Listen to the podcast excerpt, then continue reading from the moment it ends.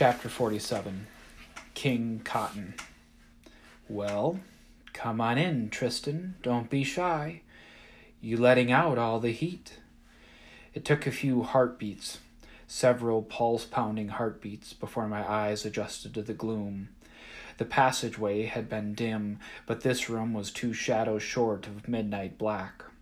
The layout mirrored my visions. There in the corner, the barrels stacked up to the deck the rectangular burlap bags, their faded black letters illegible in the dark, and mounds, I mean mounds of the white cotton, I said, astonished.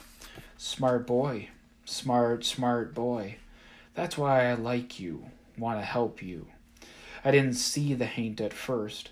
Cotton was strewn across the floor, piled up in the corners, and bursting out of several stained, split open bundles. But there, in the highest mound in the far corner, lay the figure of what used to be a man Uncle C. Uncle Cotton. From what I could see, he was stylish. He wore a pair of fine, polished patent leather dress shoes, silk dress socks, creased trousers, and had a pocket watch chain dangling from the pocket. But that's all I could see. The top half of him lay beneath a white heap of soggy cotton. The only thing showing above his waist was the left side of his face, ashy pale and blistered around the lips. His eye, blue as the bay outside, blinked open, and the corner of his mouth crinkled into a smile. Looky here, looky here. Look what the cat dragged in.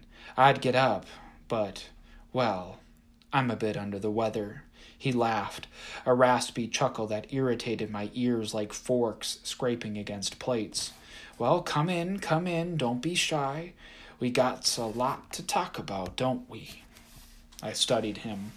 This was the architect of nearly everything bad that had happened in Midpass and Alke, the one who had stirred up the bone ships, the iron monsters, the hull beasts, the brand flies, the evil behind the abductions of people and animals and the pillaging of their homes. Because of him, Ayanna was suffering, maybe even. He watched me study him, but when I squeezed the straps on my shoulder, his eyes latched on to my backpack and a suspicious look crossed his face. What you got there? For a second, my heart thudded in my chest like the war drums in the ridge. I hid it, though, and shuffled closer. Just a bit. I brought you what you wanted. Now give me my memories. I told you to bring me the story box, not some raggedy knapsack. Where is it? Uncle Cotton demanded. Right here, I said, patting my backpack. Where's my journal? Where are my memories? My voice felt thick and speaking was difficult. My chest wouldn't stop heaving and my palms were sweating. He, he eyed me, then chuckled. Straight to the point. Okay, I like that. No shucking and jiving around the issue. Well, my boy, I'm not your boy, I said, breathing hard after every word. His eyebrow rose. Okay, then, okay. No need for rudeness. I thought you were better than that. You are better than that, I know it. You and me, we're the same determined, focused, driven. I understand what you're going through, believe me. Having something stripped away, ripped from you, the loneliness, the emptiness. I squeezed my eyes shut. Give me my journal. Okay, okay. Everything you need is right there. I opened my eyes to see that he had shifted slightly, so his face pointed toward the corner off to my right. I spied a door, its bottom half covered in thick roots and thorny vines, and my spirits sank. How am I supposed to get in there? I've never seen a half face look more apologetic. Tristan, Tristan, I told you, you gots to trust me. What you're missing is in that room, beyond that there tangle, and I can get you to it. I told you I could help, and I will, believe me. But I can't do nothing like this. His eye looked down at his buried torso before fixing me with a pleading gaze. You've got to help me if you want me to do the same. I told you, free me, and I can free everybody. Free you, I repeated. Uncle Cotton grimaced, a cruel twist of the face. My own fault, really. This world is built on the power of story, boy. Seems my story is intertwined with this here floating death palace. Cotton and the Maafa. Greed and enslavement, I whispered. Cotton shifted, a movement I realized was a shrug. Nature of the beast. Funny, right? You freed me, only for me to end up tangled in something even stronger. His pale eye flicked to the story box. I took a step back. But with that, oh yeah, with that I could rewrite my own story. You went from chump to champ. Imagine what I could become. The legends, the history. It's the only way, he said. Something rustled in the mountain of cotton, and a withered hand, with nails black and sharp, rose feebly out of the white fluff. Give it to me. Let me help you. I hesitated. Let me help you, he whispered again, and the insistent demand wormed its way into my brain. I slipped off the backpack and held it in my right hand. And you'll give me my memories and the journal? Right away? A snarl rippled across his half face before it faded and a smile appeared. Sure, Tristan, sure thing. Just as soon as you free me, I'll get it to you. You'll have what you want, all your stories, every single one. Heck, here's a few reminders to get you started, just so you know I'm on the level. He took a deep breath, then blew gently on the cotton in front of him. Little strands of white, barely visible in the dark, floated toward me like a cloud. I backed up, but the threads consumed me. I froze in fear, feeling a tingling sensation that started in the center of my spine and moved upward, increasing in strength as it went until my forehead buzzed. Eddie's smiling face popped into my head. Both of us sitting at the table, going over our English project. Eddie at the corner store.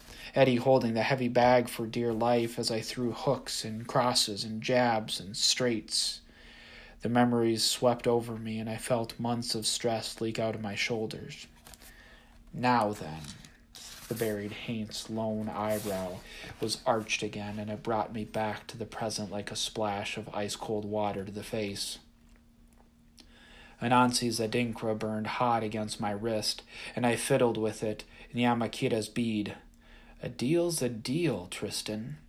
I nodded, swallowed, then took a step forward and dropped the backpack into his straining hand. He fumbled with it, then snagged a strap and clutched it tight. He inhaled, then exhaled, and the skin of, on his face seemed to ripple. Help me, he demanded. Help me out of here. This was it. Once he was free, everything would hang by a thread. I prayed I'd thought this plan through enough as I inched closer.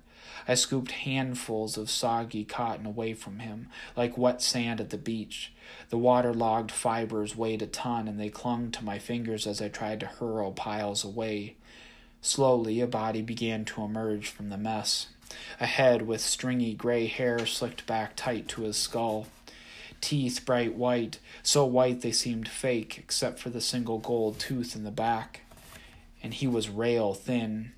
He wore a matching suit jacket, and beneath it a collared shirt starched stiff. Uncle Cotton hugged the story box tight. Before my eyes, his face lost its wrinkles, smoothing out to look like that of a much younger man. And the cotton?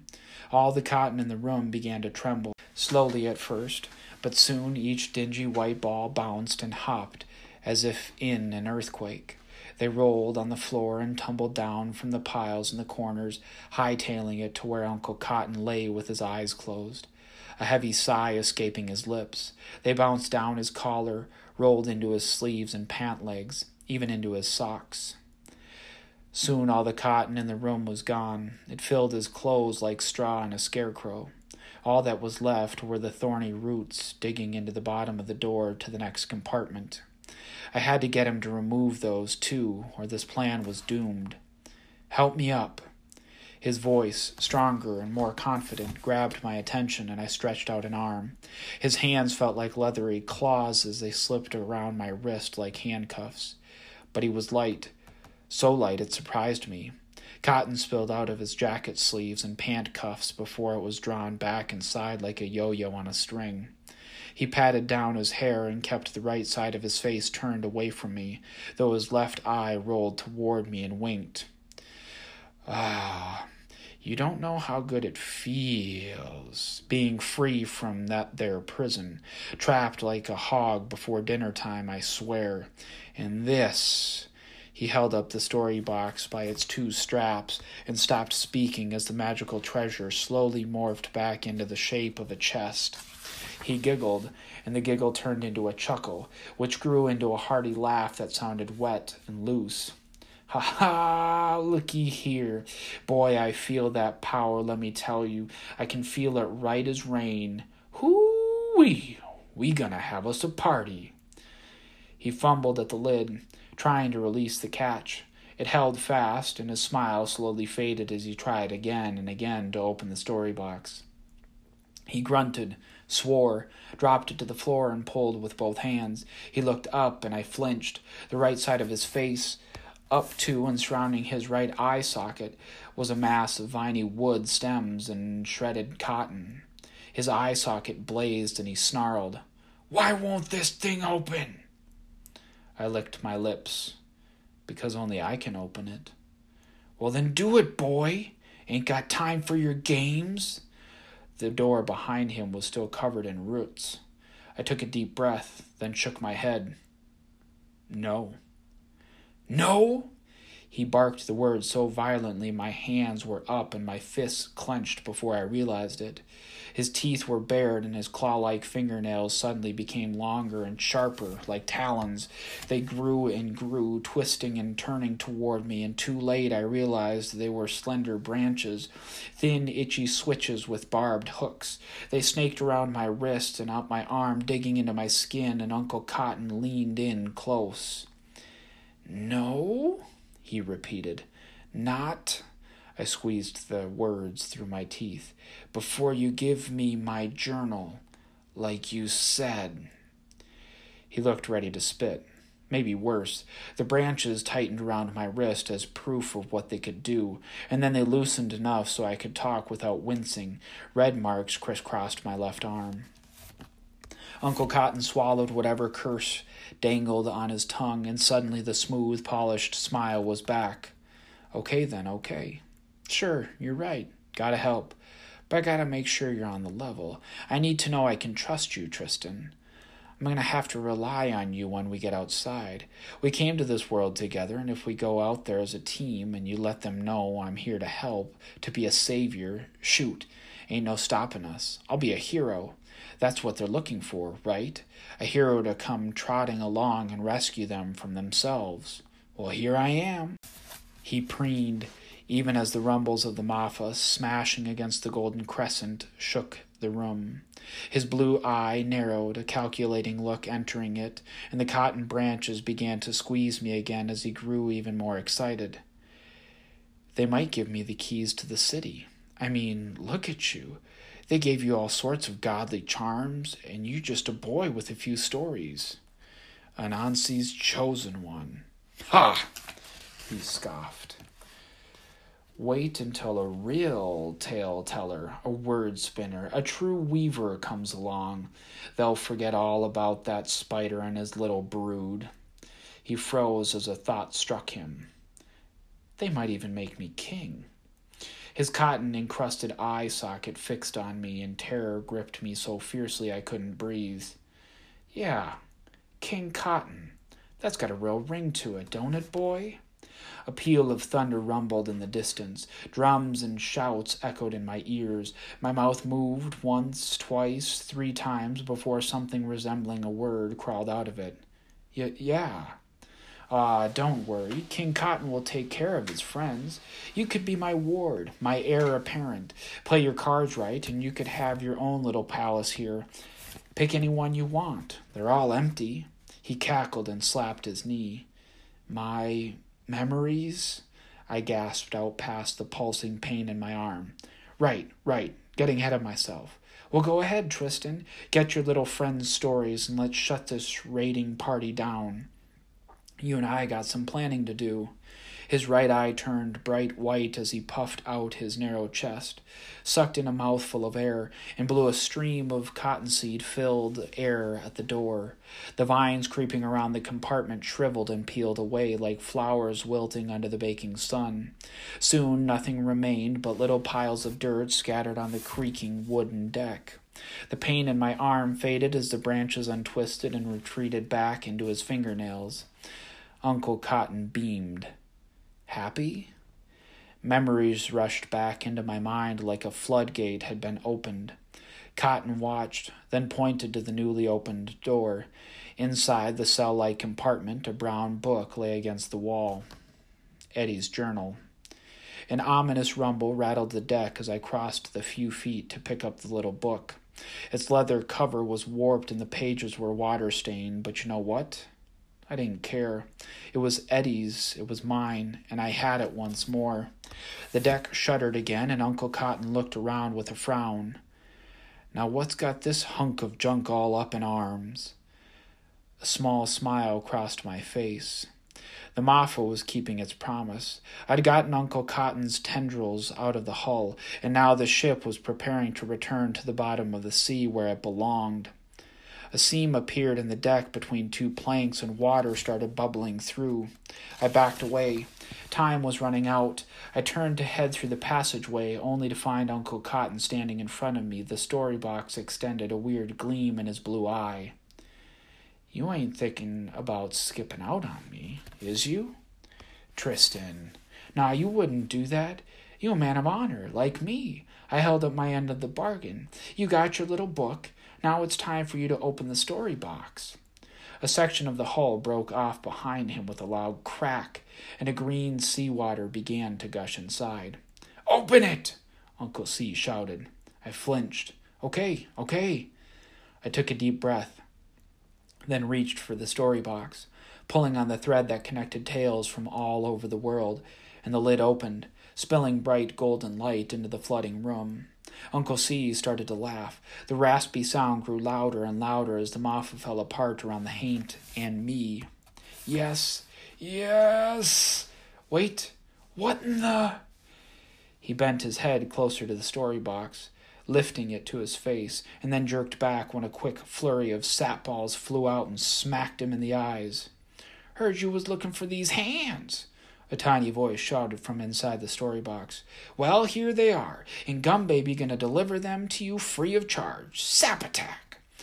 The little loudmouth flipped out of the story box, light trailing off her like streams of glitter.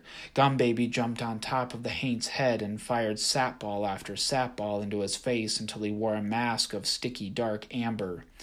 Return of the sap, needlehead. Don't call it a gumback. Uncle C grunted as he struggled beneath the weight of the sap being absorbed by his cottony self. That's for Chestnut, and that's for Ayanna, and that's for having the nerve to throw rocks at that throne, chump. You no good, mealy mouthed, dandelion faced thistlehead. Gum baby, I shouted. Let's go. Snot sorter. Gum baby. She kicked him upside the head one more time for good measure and that last effort made the haint topple backward into the water rising around our feet. As I fell, I snatched the story box from his hands. After it transformed into the black and gold book bag, I put it on, and Gum Baby scrambled on top. Tristan! Uncle C wriggled in the water, his cotton getting even heavier now, and spat sap out of his mouth. Don't you leave me like this, boy. I helped you. None of them folks out there lifted a finger for you before I did. I made you what you are, boy. Don't you leave me. Another splintering crack echoed like a gunshot deep in the Maafa, and the ship tilted, lifting me higher while Uncle C slid to the other side. Water came rushing down the passageway. There was no exiting the way we'd entered. That left the compartment behind us, where Eddie's journal had been stashed, and I darted toward it. Maybe there was a porthole I could. Tristan! The lack of emotion in Uncle C's voice forced my head around before I could stop myself. His head faced in my direction, his eyes still covered in sap. The bulkhead closest to him slowly broke apart. You know this ain't over, right? I will find you, boy. I will find you, and. The sea stormed in, foaming and angry, carrying broken planks and limp fetterlings, and flushed the haint away in mid threat. The water hadn't reached the little room yet, but I could feel the ship going down. Gum Baby climbed onto my shoulder. We need to move, Bumbletongue, and fast. Yeah, I said, staring at the maelstrom. You're right. And I entered the next room just as the upper deck fell with a groaning smash.